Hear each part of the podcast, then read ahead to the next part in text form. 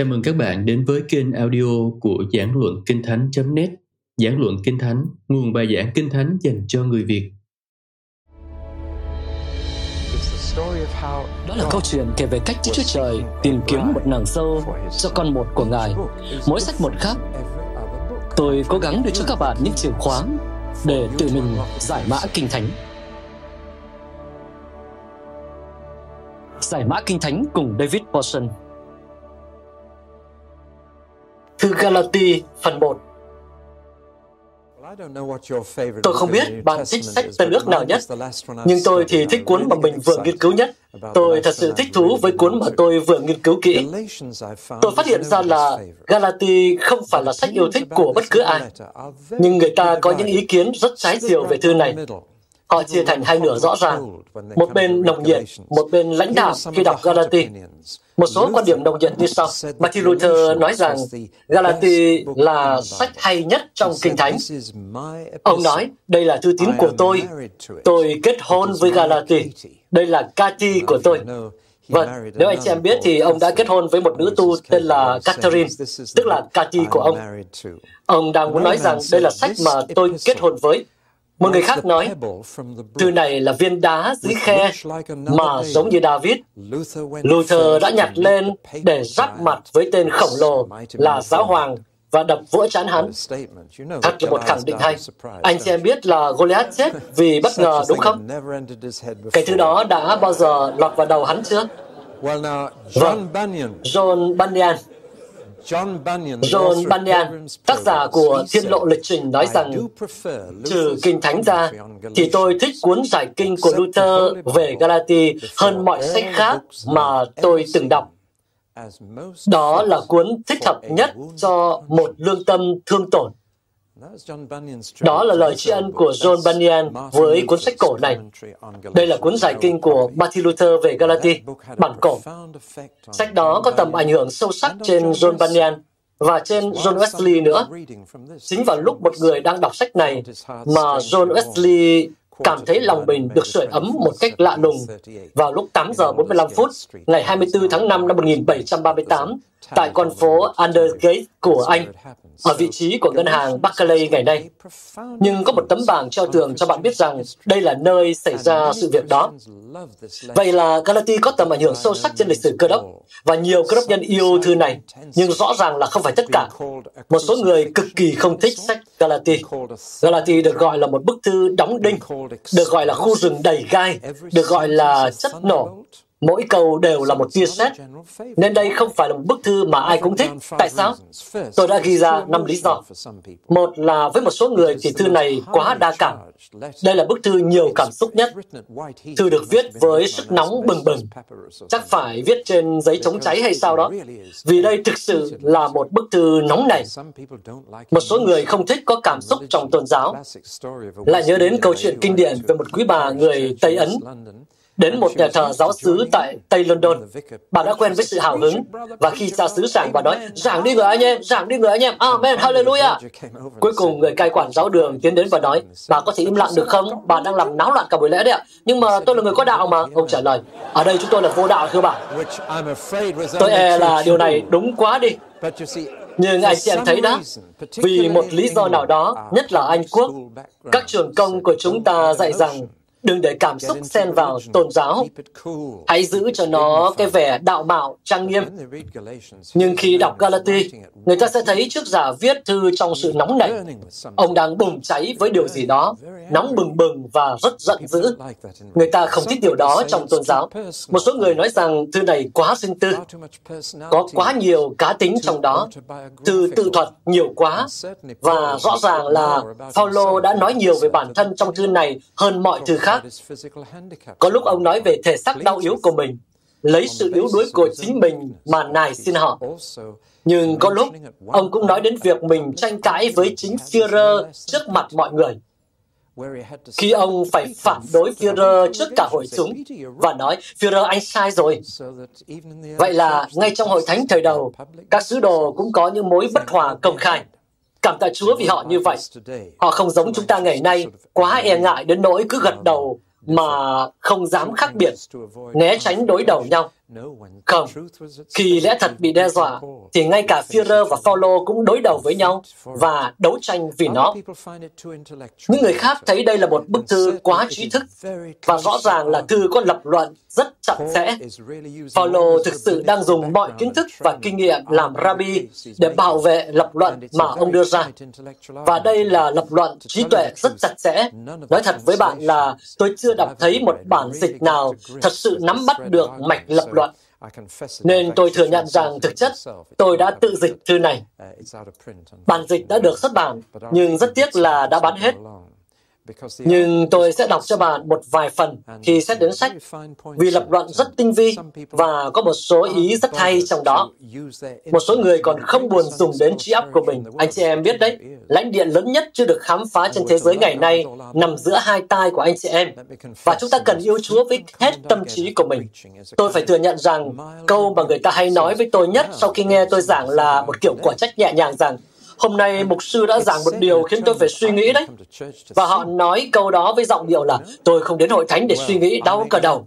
Vâng, tôi không thấy có lỗi gì khi khiến não bạn căng ra. Paulo cũng khiến não bạn căng ra. Đó là một lập luận rất chặt chẽ và anh chị em phải nghiên cứu thư này thật cẩn thận. Phải đọc đi đọc lại để hiểu những điều Paulo nói. Một số người thấy thư quá thuộc linh, lạ thật. Tôi e rằng Galati lột sạch mọi vỏ bọc thuộc linh. Và thư này thật sự đánh vào sự kiêu ngạo của anh chị em. Nếu anh chị em còn chút kiêu ngạo nào thì đừng đọc Galati, vì đến khi đọc xong, anh chị em sẽ chẳng còn gì nữa. Thư này thật sự đi vào tận gốc của vấn đề và người ta thấy rằng sách xuyên thấu tâm trí và tấm lòng mình. Xuyên thấu đến cốt tủy. Sách là lời Chúa sắc như gươm hai lưỡi và có khả năng xuyên thấu. Trên hết, người ta thấy thư này quá gây tranh cãi, quá gợi tranh luận.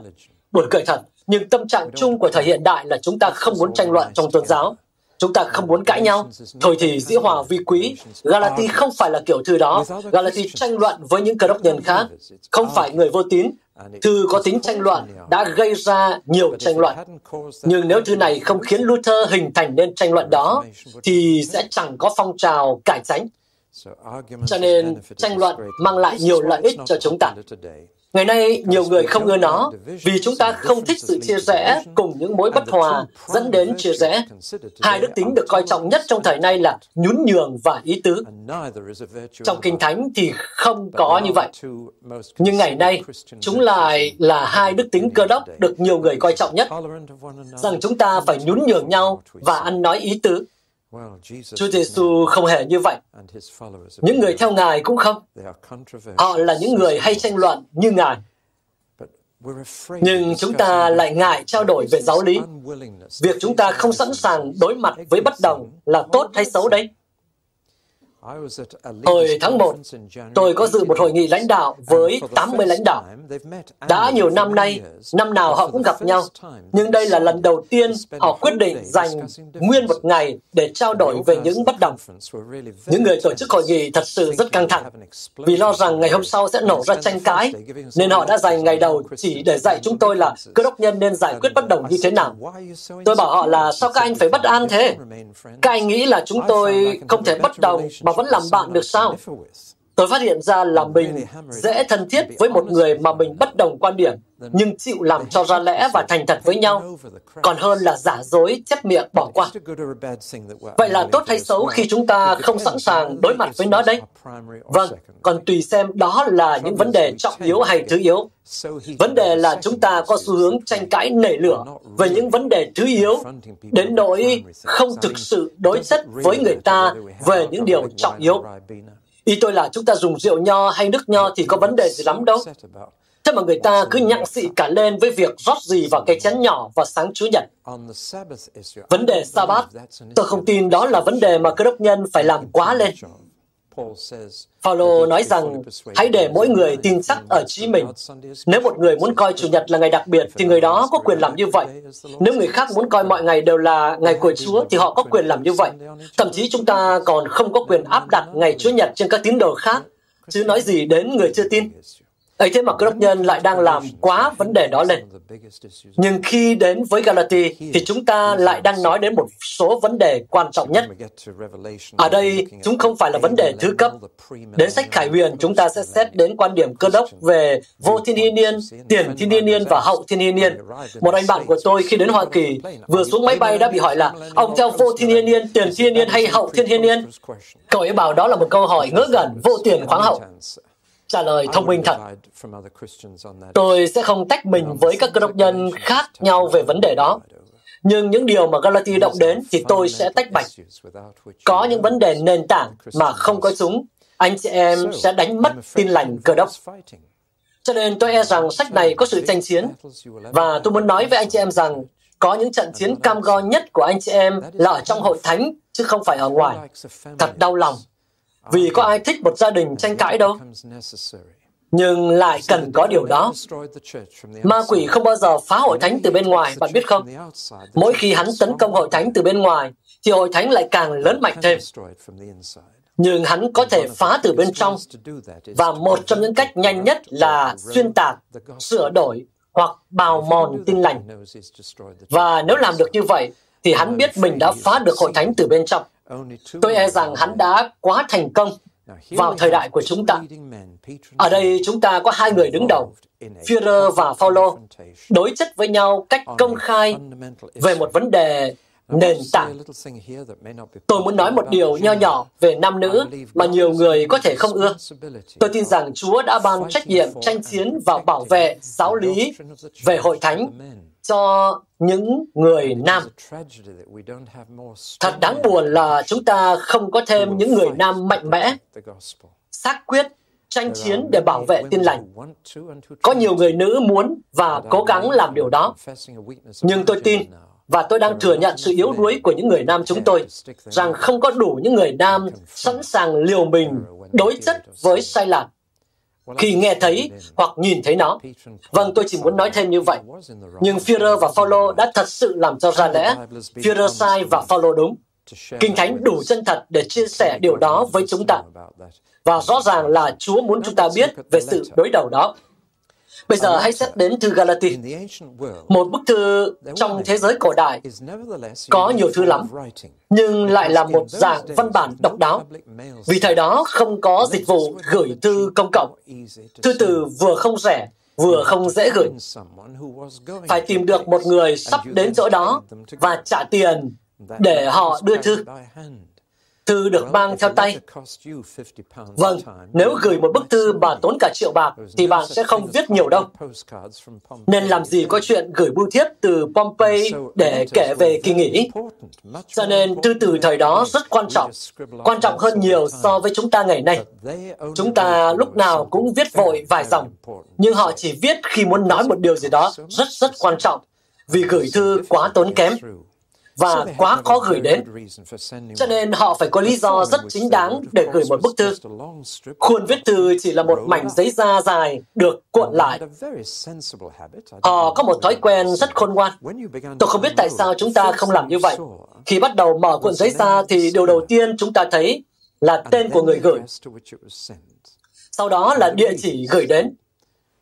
Sau đó là người đọc, người nhận còn chúng ta thì gửi cả một bức thư. Tôi nhận được nhiều bức thư dài, nhiều trang. Một số người muốn kể hết cho tôi chuyện đời của họ. Và họ luôn để tên người gửi ở cuối. Nên chúng ta phải mở một bức thư ra rồi tìm đến trang cuối để xem ai gửi nó. Một thói quen rất dở đúng không?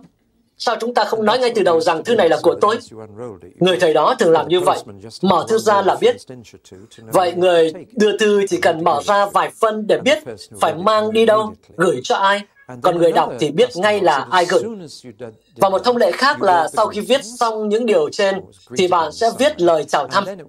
Bạn luôn chào họ theo một cách nào đó. Rồi có một luật bất thành văn là nói một điều tốt đẹp về người mà bạn gửi thư đến, nhất là khi bạn sắp nói một điều không được hay lắm ở sau. Thật thú vị là Paulo gần như luôn viết thư theo dạng thức này, và ông làm vậy với cả người Corinto. Ôi, họ loạn lắm. Họ say sưa trong lễ tiệc thánh. Họ không còn tin vào sự sống lại nữa. Họ chia bè kết phái. Họ không làm gì ngoài nói tiếng lạ khi bước vào sự thờ phượng. Thật là một mớ hỗn độn. Nhưng mở đầu thư, Phaolô lại nói, tôi cảm tạ Chúa vì anh em có đủ mọi ân tứ thuộc linh. Phải nói điều gì đó tốt đẹp lúc đầu, rồi sau đó mới nói đến điều khó chịu. Thông lệ là như vậy. Thế thì lại càng lạ hơn nữa, vì khi viết cho người Galati, Phaolô chẳng có gì tốt đẹp để nói cả. Nếu có thể thì có lẽ ông đã làm vậy rồi. Nhưng thư này không có lời khen. Không có. Tôi cảm tạ Chúa vì anh chị em. Không có gì cả như vậy. Ông cứ thế là chỉ trích hết sức nặng lời. Vì có điều gì đó quá nung nấu, muốn bộc phát đến nỗi ông không thể đợi được theo phép lịch sự thông thường. Một điều khác mà tôi muốn giới thiệu chung về các bức thư, các thư tín đó, khi đọc một thư tín, bạn phải nhớ rằng mình chỉ đang nghe một phía của cuộc hội thoại. Thư từ sẽ tương ứng với một tình huống. Cho nên bạn phải đọc cả câu từ lẫn ý nghĩa thực sự của nó. Giống như khi bạn đang ở trong phòng có cái điện thoại đổ chuông. Một người khác nghe điện thoại và bạn chỉ nghe thấy phần họ nói. Tôi đảm bảo là bạn sẽ cố gắng đoán ra những gì bên kia nói, đúng không? Vâng, để tôi thử xem bạn có luận ra được tình huống mà tôi nói đến qua điện thoại không? Alo? Nó đến rồi hả? Chúc mừng cậu nha. Hôm qua à? Nó nặng bao nhiêu cân? Nó màu gì vậy? À, thường là thế đấy. Cậu nghĩ là cậu biết dùng nó chưa? Mình bảo này, mấy cái này khá nguy hiểm đấy. Dùng quen rồi thì lại ngon ơ. Mình nghĩ là nó ăn nhiên liệu lắm đấy. Nó là bản chạy bằng xăng hay trồng bằng dầu? Rồi, Thực ra là tôi đang gọi cho một anh nông dân vừa mới bốc thăm trúng thưởng được cái máy kéo. Đến đoạn nào thì anh chị em bắt đầu nghĩ theo hướng đó? Hiểu ý tôi nói không ạ? Khi bạn chỉ nghe một phía của cuộc hội thoại, não bạn có thể hiểu nhầm phía bên kia nếu không cẩn thận vì bạn đã có định kiến sẵn rồi. Khi đọc một thư tín, bằng một cách nào đó, bạn phải cố gắng dựng lại tình huống của bức thư và đọc để tìm ra ý nghĩa thực sự. Bạn hỏi rằng sự tình là thế nào mà cần đến thư này vậy? Đó là cách lành mạnh nhất để nghiên cứu các thư tín. Bạn không cần phải nghiên cứu sách tin lành theo cách đó, nhưng bạn phải thực sự cần nghiên cứu một bức thư theo cách đó. Vâng, bây giờ chúng ta sẽ dùng phương pháp đó để xét đến Galati. Tại sao thư lại được viết ra? Thư trả lời cho những câu hỏi nào, đưa ra giải pháp cho những vấn đề nào. Đó là cách nghiên cứu mọi thư trong Tân ước. Vâng, trước giả của thư, không nghi ngờ gì nữa, chính là Phaolô. Không có gì phải bàn cãi cả. Đây có lẽ là bức thư đầu tiên mà ông viết cho một hoặc các hội thánh. Cho nên tôi mới xét đến thư này trước thư Roma. Roma là một trong những bức thư cuối cùng mà ông viết. Tuy đó là thư tín đầu tiên trong Kinh Thánh, nên tôi đảo ngược lại thứ tự. Đây là một trong những bức thư sớm nhất, có lẽ là bức đầu tiên mà ông viết. Xét đến bất cứ tiêu chuẩn nào thì Phaolô vẫn là một trong những con người vĩ đại nhất từng sống trên đời. Sinh ra tại Tạt Sơ, miền Nam Thổ Nhĩ Kỳ ngày nay, đó là trường đại học xếp thứ ba. Tạt Sơ sau Athens số 1 và Alexandria số 2. Tạt Sơ đứng thứ ba trong bảng xếp hạng học thuật, hơi giống Durham so với Oxford và Cambridge. Không biết tôi có nói phạm đến ai trong đây không? Ông có bố mẹ là người Do Thái. Hai người là công dân La Mã và nói tiếng Hy Lạp. Thật là một xuất thân tuyệt vời. Anh chị em biết đấy, Chúa chuẩn bị chúng ta cho chức vụ trước cả khi chúng ta chào đời. Nhưng Ngài đã chuẩn bị chúng ta bằng những gì chúng ta trải qua từ rất lâu trước khi biết Ngài. Ngài đặt để những điều mà sau này Ngài có thể sử dụng trong chúng ta. Một xuất thân kết hợp cả hai, một người Do Thái đậm chất Do Thái, có bố mẹ là công dân La Mã, nên ông cũng vậy. Được thừa hưởng địa vị đó và nói tiếng Hy Lạp. Ông được dạy cho một cái nghề như tất cả những người Do Thái giỏi giang khác mọi người Nam Do Thái phải học cách để làm việc bằng đôi tay của mình. Đó là một điều lành mạnh. Trong xã hội Hy Lạp, nếu làm việc tay chân thì bạn sẽ thuộc tầng lớp xã hội thấp hơn so với những người làm việc đầu óc và công việc bàn giấy. Chúng ta đã thừa hưởng thái độ đó, nhưng trong Kinh Thánh thì một người may trải và một người đánh cá lại khác. Paulo trong một bức thư gửi cho người Thessalonica đã nói rằng tất cả anh chị em phải lao động bằng chính tay mình tất cả anh chị em. Tôi đã nêu gương để anh chị em làm như vậy. Phẩm giá của một việc lao động chân tay. Chúa Giêsu đã làm thợ mộc trong 18 năm. Nên Phaolô là một người may trải, có lẽ là cho quân đội. Rồi ông học tại Đại học Jerusalem dưới chân giáo sư Gamaliel như tôi đã nói. Ông trở thành một người cực kỳ chính thống, kiêu ngạo đến cuồng tín, là người Hebrew của những người Hebrew, người Pharisee của những người Pharisee. Không tìm đâu ra được một người đậm chất Do Thái hơn Saul người Tạc Sơ, một người cuồng Do Thái giáo. Và ông thật sự rất cố gắng tuân giữ mọi điều của luật môi xe, 613 điều. Chúng ta giữ lấy 10 điều là cố lắm rồi, nhưng thực ra là có tận 613 điều. Nếu anh chị em định tuân giữ luật pháp, thì hãy tuân giữ hết chỗ đó. Đừng chỉ chọn 10 điều, hãy tuân giữ hết, và Phaolô đã làm như vậy. Ông thú nhận rằng mình thực sự gặp rắc rối với một điều. Một điều rất thú vị, đó là điều răn thứ 10, đừng tham lam, đừng vụ trộm. Thật hay là đó là điều răn duy nhất nói đến động cơ bên trong của chúng ta. Những điều khác nói đến hành vi bên ngoài, nhưng điều đó lại nói đến tấm lòng. Và ông nói rằng mình thật sự gặp vấn đề với cái đó. Nhưng ông đã cố gắng giữ tất cả để về luật pháp thì không chỗ trách được. Không nhiều người có thể nói như vậy. Và ông đã đạt được nhiều sự công chính riêng. Ông từng tấn công tất cả những người tấn công do Thái giáo. Ai phá hoại niềm tin do Thái giáo là ông tính sổ với họ. Xét theo nghĩa đó thì ông từng là một người chống truyền giáo, nhất là những người mới theo Chúa Giêsu và cho rằng Ngài là Đức Chúa Trời. Điều đó quá trái ngược với thuyết duy thần Do Thái. Hỡi Israel hãy nghe, Jehovah Đức Chúa Trời chúng ta là Jehovah có một không hai. Làm gì có Đức Chúa Trời nào khác? Ông cảm thấy điều này quá ư là phạm thượng và ông quyết tâm xóa sổ nó. Thực ra là ông đã bắt đầu hủy hoại đức tin mới này. Ông đã nhìn Ê Tiên bị ném đá đến chết. Thế là xác định rồi. Từ đó trở đi, ông bắt đầu cắn rứt lương tâm. Thật khó để ông đá vào mũi nhọn. Ông đã thấy cậu thanh niên này qua đời. Và khi qua đời, cậu thanh niên này nói, Tôi thấy Chúa Giêsu ở bên hữu Đức Chúa Trời. Con xin giao linh hồn con lại trong tay cha. Điều đó khiến ông càng tranh chiến với đức tin mới này hơn. Vì giờ đây, ông đang tranh chiến với chính mình, và không ai tranh chiến dữ dội như những người đang tranh chiến với chính lương tâm mình. Rồi trên đường Đa Mách, ông đã gặp Chúa Giêsu. Bạn có biết là tất cả những gì một người Do Thái cần để trở thành tín đồ của Chúa Giêsu là biết rằng Ngài còn sống không? Có lần tôi đi giảng gần Cambridge và có một người phụ nữ Do Thái ở trong hội chúng. Sau giờ giảng, bà ấy lên gặp tôi và hỏi, ý ông là Giêsu người Nazareth vẫn sống phải không? Tôi đáp, ý tôi là như vậy đó. Bà ấy nói, nếu đúng như vậy thì Ngài phải là đấng Messiah của chúng tôi. Tôi thích cái từ của chúng tôi ấy. Ý của là của bà ấy chứ không phải của tôi. Tôi đáp đúng rồi. Thế làm sao mà tôi biết là Ngài vẫn còn sống đấy? Bà thử trò chuyện với Ngài xem sao nó. Thế là bà ấy biết. Anh chị em biết không? Và chỉ trong 10 phút bà ấy đã bắt đầu dạy kinh thánh cho tôi. Bà ấy nói, thế thì chỗ này, chỗ này, chỗ này nữa. Và bà ấy hiểu hết. Điều duy nhất mà trước đây bà chưa hiểu là Giêsu người Nazareth vẫn còn sống. Đó là tất cả những gì dân Do Thái cần biết họ sẽ nhìn thấy người mình đã đâm và cả dân tộc sẽ được sinh ra trong một ngày. Tôi có thể thấy điều đó đang diễn ra. Và Sau Lơ là người nếm trước tất cả những điều gì sẽ xảy ra với những người còn lại trên đường Đa-mách. Và ông trở thành giáo sĩ cho dân ngoại. Ngay vào ngày đầu tiên đó, Đức Chúa Trời đã phán, ta sẽ sai con đến với các dân ngoại. Vâng, đó là người viết thư này. Và ông trở nên một người xuất sáng theo Chúa Giêsu nhất một người năng nổ truyền bá đức tin và mà ông đã từng cố công phá đổ. Cho nên ông biết cả do Thái giáo lẫn Cơ đốc giáo từ trong ra ngoài.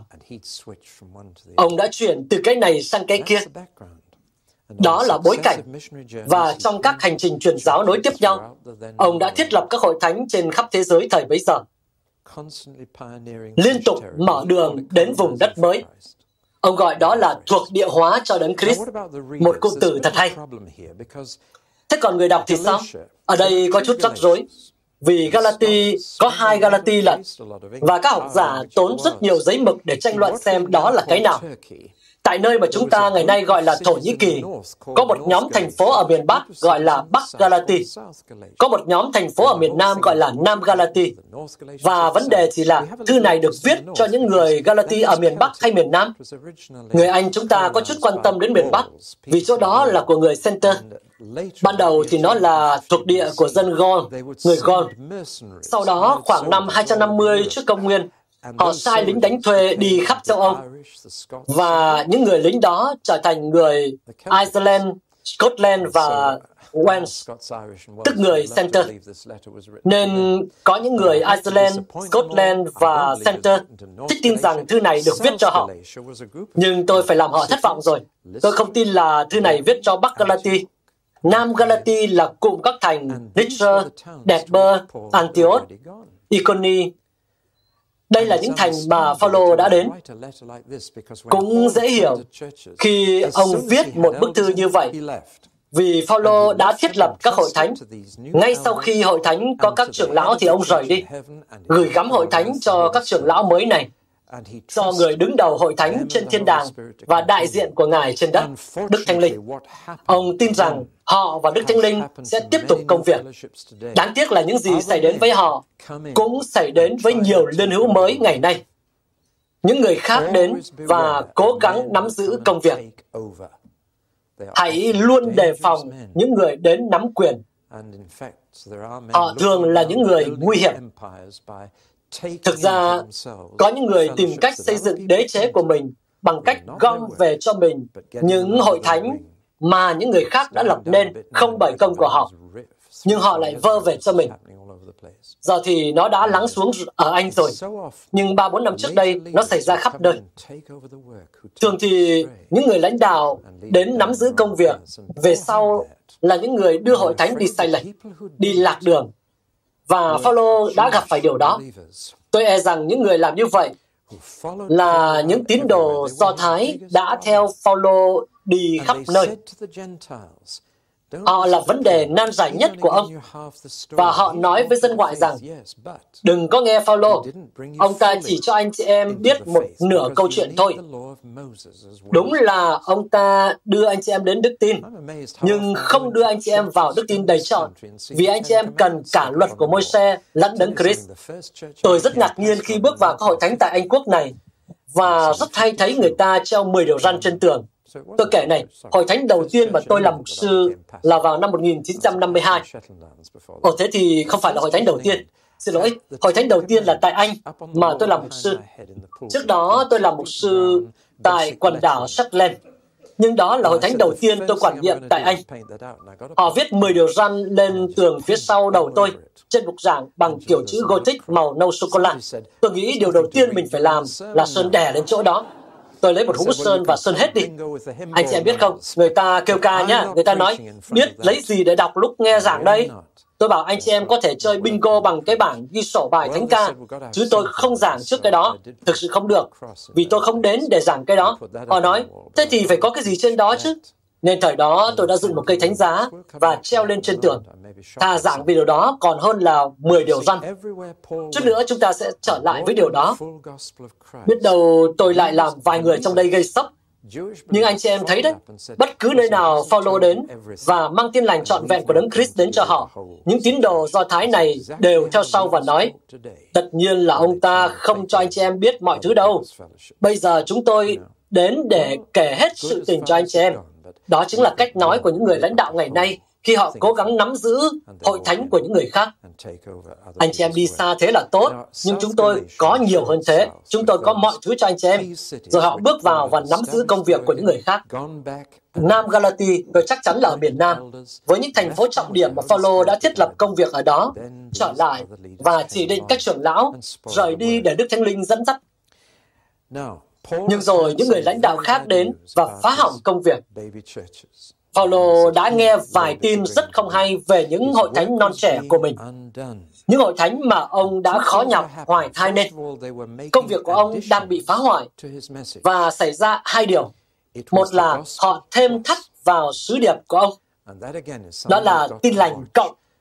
Lại một lần nữa, chúng ta phải canh chừng điều này có quá nhiều tà phái và giáo phái thêm thắt vào tin lành và họ thường thêm một sách nữa vào kinh thánh. Anh chị em có để ý không? Họ thêm cuốn khoa học và sức khỏe của Mary Baker Eddy vào kinh thánh, hoặc họ thêm sách của Joseph Smith vào kinh thánh. Hãy cây chừng bất cứ ai nói rằng anh chị em phải dùng cuốn này với kinh thánh. Đó lại là tin lành cộng rồi. Một cái gì đó được thêm thắt vào. Do càng nhiều hành lý lên chiếc cano thì nó sẽ lật. Hoặc nói cách khác là sự mục nát bắt đầu trên bục giảng. Mục nát. Sự dạy dỗ xấu là một điều chúng ta cần đề phòng. Sự dạy dỗ xấu. Nhưng người ta đã thêm thắt vào tin lành tức là muốn tấn công vị sứ giả mang tin lành ban đầu đến. Những giáo sư này không chỉ thêm thắt vào tin lành của Phaolô, mà họ còn đang tấn công vị sứ giả. Và thật sự đó là một cách khi bạn không thích những gì một người nói, thì bạn sẽ tấn công anh ta, đúng không? Bạn nói điều này, điều kia về anh ta, và rất tiếc là họ vừa tấn công vị sứ giả, vừa thêm thắt vào sứ điệp. Sự tình là như vậy. Hãy xem vấn đề thực sự là gì. Rắc rối là do đâu? Lần đầu đọc thư, bạn sẽ nghĩ thư này nói về phép cắt bì. Dường như đó là điều mà Phaolô phản đối rất dữ dội. Vâng, hãy xét đến phép cắt bì. Có phải ông lấy chuyện bé xé ra to không? Tại sao lại phải gây gắt về vấn đề nhỏ này như vậy? Nếu người ta muốn được cắt bì thì có sao? Ông có lý do chính đáng để làm ầm lên về tục lệ cắt bì của người Do Thái như thế này không? Một cuộc tiểu phẫu để cắt bỏ một phần trên bộ phận sinh dục của nam giới. Do Thái giáo không thực hành điều này trên nữ giới. Tuy một số bộ lạc ở châu Phi có làm như vậy, Giờ đây, người ta làm như vậy vì lý do liên quan đến y học hoặc xã hội. Đó là một thói quen phổ biến của nền văn hóa Semit phần lớn là để giữ vệ sinh trong miền khí hậu đó. Nhưng với người Do Thái thì nó có ý nghĩa tôn giáo. Với người Do Thái thì nó đóng vai trò nền tảng. Có hôm cơ quan mục vụ của Hitler cho người ta xếp hàng trên các đường phố Berlin và bắt họ cởi quần ra xem nên đưa ai đến trại tập trung. Đó là dấu hiệu nhận biết người Do Thái. Và tất nhiên, nó chỉ có trên người nam, vì trong nền văn hóa Do Thái, người nam là người thừa kế. Gia tài được chuyển lại, những lời hứa được chuyển lại qua dòng dõi người nam. Cho nên người nữ không được cắt bỉ, và đó là dấu hiệu chỉ ra tư cách được thừa kế phước hạnh mà Chúa hứa cho Abraham. Và thậm chí, Chúa còn phán với Abraham rằng nếu người Nam Do Thái nào không chịu cắt bì, thì sẽ bị trục xuất khỏi dân Chúa, vì anh ta đã phá vỡ giao ước. Một phần trong giao ước với Abraham là mọi người Nam phải mang dấu hiệu này. Như vậy, với người Do Thái thì điều này quan trọng hơn cả. Ba điều quan trọng hơn cả với người Do Thái là lễ vượt qua, ngày sa bát và phép cắt bỉ. Những điều khác, dù họ có làm hay không, họ có thể là người Do Thái tự do hoặc không thực hành do Thái giáo, nhưng vẫn phải làm ba điều này. Có lẽ ăn theo kosher là điều thứ tư mà hầu hết sẽ tuân theo, nhưng không phải là tất cả. Nhưng ba điều đó, phép cắt bì, ngày sa bát và lễ vượt qua là những điều bắt buộc. Paulo biện luận trong Galati rằng lời hứa với Abraham chỉ được định cho một người nam trong dòng dõi Abraham. Từ dòng dõi là từ số ít, chứ không phải số nhiều. Khi Chúa phán cho Abraham và dòng dõi ông, thì không phải Ngài muốn nói đến mọi người nam trong dòng dõi của Abraham, mà chỉ một người trong số đó. Paulo biện luận rằng khi người nam đó đến, tức Chúa Giêsu đến, thì phép cắt bì không còn cần nữa, vì Ngài đã thừa kế điều đó rồi. Người được hứa cho điều đó đã nhận được, nên đâu cần phải cắt bì cho ai nữa. Anh chị em nắm được lập luận này không ạ? Anh chị em sẽ thấy điều đó trong Galatia chương 3. Như vậy, đây là một dấu hiệu của sự thừa kế. Chúa Giêsu có dấu hiệu đó. Chúa Giêsu chịu cắt bì và Ngài là đấng thừa kế. Phaolô đã chịu cắt bì như một người nam Do Thái vào thời của ông. Thực ra, ông đã cắt bì cho Timothy và Timothy đến từ Galati. Nhưng Phaolô lại cắt bì cho ông. Tại sao vậy? Vì ông sẽ đồng hành với Phaolô trong công việc truyền giáo và Phaolô luôn đến nhà hội trước để giảng cho người Do Thái. Timothy sẽ không thể nào vào cùng Phaolô được nếu ông không chịu cắt bì. Như vậy, Phaolô làm như vậy chỉ để tiện cho việc truyền giáo. Cũng giống như C.T. Studd và những người khác nuôi tóc đuôi sam khi đến Trung Quốc để cố gắng mở ra một cánh cửa để hòa hợp với dân chúng. Nhưng ở đây Phaolô, người đã cắt bì cho Timothy, người Galati vì lý do đó, lại nói rằng Sao anh chị em dám nghĩ đến điều đó? Một số người nói, Phaolô, ông không nhất quán à? Ông đã cắt bì cho Timothy được, thì sao chúng tôi lại không được? Duyên cớ là như vậy, tình cảnh là như vậy. Nhưng đằng sau phép cắt bì có một điều khác. Cũng xin nói thêm là lời lẽ của ông lại nhắc nhở rằng Kinh Thánh không phải là sách thiếu nhi mà là sách người lớn. Đáng buồn là hầu hết mọi người đều ngừng đọc Kinh Thánh khi họ trở thành người lớn. Nhưng đây không phải là sách thiếu nhi. Nhưng Phaolô thật sự dùng lời lẽ gay gắt nhất. Ông nói, ước gì những người cắt bì cho anh em sẽ làm tới và thiến luôn cả mình đi để chính họ cũng không có con được, nói rất gắt. Tại sao ông lại nói như vậy? Có đoạn ông nói, nếu anh em cắt bì, tức là cắt luôn cả đấng Christ khỏi mình. Nói toạc bóng heo, gay gắt luôn, không hề giống một số thứ khác của ông. Tại sao ông lại nói như vậy? Tại sao ông lại phản đối phép cắt bì đến thế? Câu trả lời là đằng sau phép cắt bì là do Thái giáo. Và tôi e rằng do Thái giáo vẫn là một tôn giáo của việc làm. Một tôn giáo tự cứu mình bằng cách giữ các điều răn. Một nhiệm vụ bất khả thi. ấy thế mà quá nhiều người đã thử làm như vậy. Việc cho 10 điều răn lên tường nguy hiểm ở chỗ, bạn đang truyền đạt cho người ta rằng anh phải sống theo cách này mới làm hòa được với Chúa. Một người ngoại đạo bước vào sẽ bị mấy câu, ngươi không được, đập vào mắt. Tiện đây cũng xin nói thêm, thấy bảo mấy học giả tự do thời nay lấy từ không ra khỏi 10 điều răn và cho nó vào bản tín điều. Nên bây giờ 10 điều răn là ngươi được phạm tội tà dâm, Ngươi được trộm cắp, ngươi được làm mọi điều khác. Còn bản tín điều thì là tôi không tin là Ngài được sinh bởi nữ đồng trinh và tôi không tin vào sự sống lại của thân thể. Chỉ trích thông minh thật. Nhưng khi đọc tất cả những ngươi không được đó, ngoài những thứ khác thì chúng người ta có ấn tượng rằng chúng ta phản đối mọi thứ, chúng ta tiêu cực và nếu họ đến gần Chúa thì Ngài sẽ không cho họ được vui vẻ nữa. Kiểu Chúa cái gì cũng ngươi không được và liệt kê ngay những gì họ không được làm. Đó là ấn tượng tiêu cực, thảm hại mà nó mang lại. Nhưng về cơ bản thì do Thái giáo, cơ đốc giáo bắt nguồn từ do Thái giáo. Do Thái giáo lại bắt nguồn từ cựu ước như chúng ta. Nhưng cái sau nên giữ bao nhiêu của cái trước đây? Bao nhiêu phần của cựu ước sẽ chuyển sang tân ước? Bao nhiêu điều trong số 613 điều luật thực sự áp dụng với chúng ta? Đó là một trong những câu hỏi lớn nhất mà chúng ta phải đối mặt khi nghiên cứu cựu và tân ước. Tôi sẽ lấy một ví dụ cho bạn. Tôi không thể nào bảo cơ đốc nhân dâng phần 10 vì đó là luật trong giao ước cũ và thuộc luật của Môi-se. Tân ước không hề nhắc đến điều này khi nói với những tín đồ người ngoại. Người Do Thái làm như vậy, nhưng không ai bảo các tín đồ người ngoại dâng phần 10. Kinh Thánh bảo chúng ta ban cho. Tôi đã nghe một người trẻ tuổi giảng về phần 10. Anh ta dùng máy tính hay mục lục, gõ số phần 10 anh ta dâng vào và in hết ra. Thực ra anh ta nói thế này, cũng rất thành thật luôn. Anh ta nói, có những phước hạnh gắn với việc dâng phần 10, và anh ta liệt kê hết ra. Hãy lấy điều này mà thử ta, xem ta có mở các cửa sổ trên trời cho các con và đổ phước xuống cho các con đến nỗi không chỗ chứa xăng. Rồi anh ta cũng nói rằng có những sự rủa xả gắn với việc dân phần 10 nữa, đúng là như vậy. Anh ta tiếp tục nói về một sự rủa xả trong cựu ước. Nó có ở đó rằng cháu chắc chúng ta sẽ chịu khổ nếu chúng ta không dâng phần 10. Tôi nhìn vào gương mặt trong hội chúng và ôi, họ sợ chắc của mình phải chịu khổ. Cho nên Số tiền dâng vào Chủ nhật tuần sau nhiều hơn hẳn. Nhưng tôi phát hoảng luôn, tôi bảo, làm vậy là xấu đấy. Trong Tân ước, điều này hoàn toàn dựa trên một nguyên tắc khác. Đức Chúa Trời yêu người dâng hiến cách vui lòng, không có nghĩa là cắn răng chịu đựng, mà nghĩa là chúng ta muốn dâng. Đó là điều mà Ngài tìm kiếm. Không phải là ép người ta dâng để chắc của họ không phải chịu khổ.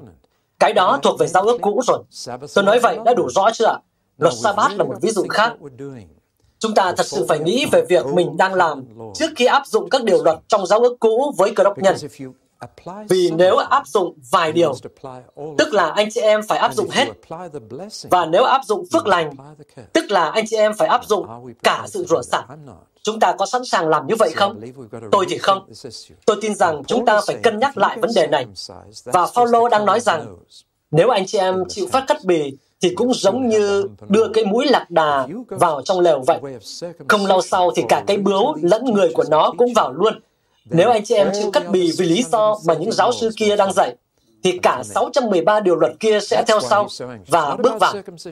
Thế nên ông mới lo lắng đến vậy. Không phải chỉ chuyện cắt bì, mà điều đó mở cửa cho do Thái giáo. Và ông đã đoạn tuyệt nó rồi. Ông đã thử nó, ông đã cố gắng hết sức và nó rũ bỏ ông. Thực ra ông nói rằng, khi tôi xét đến những điều răn tôi đã tuân giữ, không phải những điều tôi đã phạm phải, mà là những điều tôi tuân giữ. Tôi cảm thấy mình như là một thằng bé, giơ cái bô lên và nói, hãy xem cháu vừa làm cái gì này. Ông đã dùng một từ rất thô trong tiếng Hy Lạp để chỉ phân, bẩn như chuồng xí. Có thể nói như vậy trong tiếng Việt. Ông nói rằng, là vậy đấy, sự công bình riêng của tôi chỉ ra được có thế. Cảm tạ Chúa vì tôi được giải phóng khỏi tất cả những điều đó, được tự do khỏi nó. Tôi nghĩ nếu chúng ta bảo người ta tuân giữ luật của môi xe, tức là đẩy họ xuống địa ngục vì họ không thể làm được. Để không khí thoải mái hơn chút ít, tôi sẽ kể cho các bạn một câu chuyện. Tôi nhận một cuộc gọi từ Israel. Mọi hội thánh cơ đốc Ả Rập, Do Thái và giáo sĩ từ Israel đang tụ họp ở Tiberias, Galilee để dự một hội nghị và họ thật sự vấp phải một bất đồng. Họ muốn có ai từ bên ngoài đến giúp họ giải quyết nó. Họ gọi cho tôi và bảo, mục sư có thể bắt chuyến bay sớm nhất đến Israel để giúp chúng tôi giải quyết vấn đề này hay không? Tôi nói, để tôi thử xem.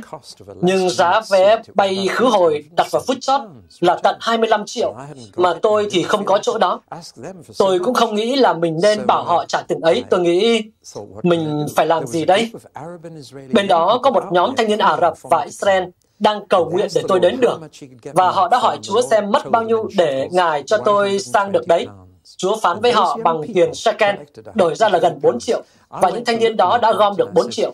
Tôi đến sân Luton và hỏi, có đoàn nào thuê máy bay riêng đi Jerusalem không? Cho tôi đi cùng chuyến đó được không? Họ trả lời, hôm nay chúng tôi có một chuyến nhưng kín chỗ mất rồi. Ông có ngại ngồi ghế phi hành đoàn không? Tôi nói không hề. Đó là một cái ghế thẳng quay về phía sau. Trước đó tôi bị đau lưng đã lâu, nhưng lúc ấy tôi ngồi quay mặt về phía sau. Tôi nhìn quanh và nghĩ mình là người ngoại duy nhất ngồi trên bức máy bay này.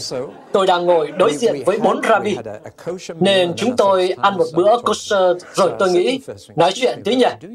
Tôi hỏi người đầu tiên, cho tôi hỏi là ông có giữ luật của môi xe không? Có chứ. Thế còn luật này? Ờ không, Rabbi trưởng cho phép chúng tôi làm cái khác thay cho luật đó. Thế là giờ ông không giữ luật đó nữa à? Không. Rồi tôi hỏi người thứ hai, ông có giữ luật Môi-se không? Có chứ. Thế còn luật này? À thì ông thấy đấy, giờ chúng tôi không có đền thờ nên không dâng tế lễ được. Bây giờ chúng tôi không thể làm theo luật đó. Thế là giờ ông không giữ luật đó à? Tôi cứ hỏi tiếp và cuối cùng, người thứ tư hỏi tôi, anh theo phái gì, chính thống hay tự do? Tôi đáp là không theo phái nào.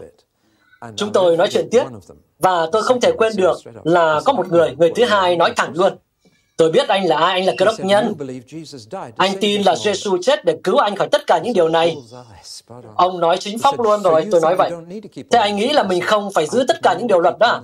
Tôi không phải giữ chúng như các anh. Chúng tôi có một cuộc trò chuyện tuyệt vời. Và cuối cùng, chúng tôi đã hạ cánh xuống sân bay Ben Gurion. Nhanh quá, thời gian trôi nhanh quá. Nhưng anh chị em làm sao giữ hết được chỗ đó? Một nhiệm vụ bất khả thi. Đừng đặt người ta dưới luật pháp. Hãy đặt họ dưới ân điển. Đó là điều rất rất quan trọng. Chúng ta có nằm dưới một luật, nhưng đó là luật của Đấng Christ, chứ không phải luật của Môi-se. Luật của Môi-se đã cũ rồi, nó đã bị loại bỏ. Nhưng anh chị em biết đấy, một trong những vấn đề lớn nhất trong hội thánh ngày nay, cho nên Galati quá thiết thực, đó là chúng ta liên tục đưa cả luật của Đấng Christ lẫn luật của Môi-se vào, liên tục trộn lẫn cả hai với nhau. Sao anh chị em lại nghĩ là các hội thánh ngày nay phải có lễ phục, hương liệu, bàn thờ rồi thầy tế lễ? Chúng ta không cần bất cứ điều nào trong số đó. Chúng thuộc về luật của môi xe, nhưng chúng đã len lỏi trở lại. Khi nào chúng ta mới đủ mạnh dạn để áp dụng Galati theo cách thư này cần được áp dụng đây? Chúng ta nên dừng lại tại đây và trở lại ở bài nói chuyện sau. Các bạn vừa nghe xong bài giảng được phát trên kênh audio của giảng luận Kinh Thánh. Kênh nhằm cung cấp cho các tín hữu và tôi tớ Chúa người Việt những bài giảng chọn lọc của các diễn giả kinh điển trong những thời đại khác nhau. Để biết thêm thông tin về chúng tôi, xin vui lòng truy cập trang web giảng luận kinh thánh.net. Xin chào và hẹn gặp lại các bạn trong những bài giảng tiếp theo.